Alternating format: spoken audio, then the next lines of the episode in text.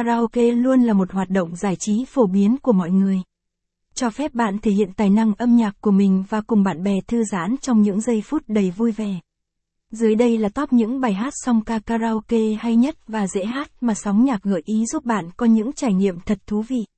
Những bài hát nhạc trẻ song ca karaoke hay nhất cơn mưa tình yêu Hà Anh Tuấn, Phương Linh khi kết hợp ca khúc này của nhạc sĩ Mạnh Quân, cả hai đã tạo nên một bản hit bởi sự ăn ý tuyệt vời mà hai ca sĩ này tạo ra.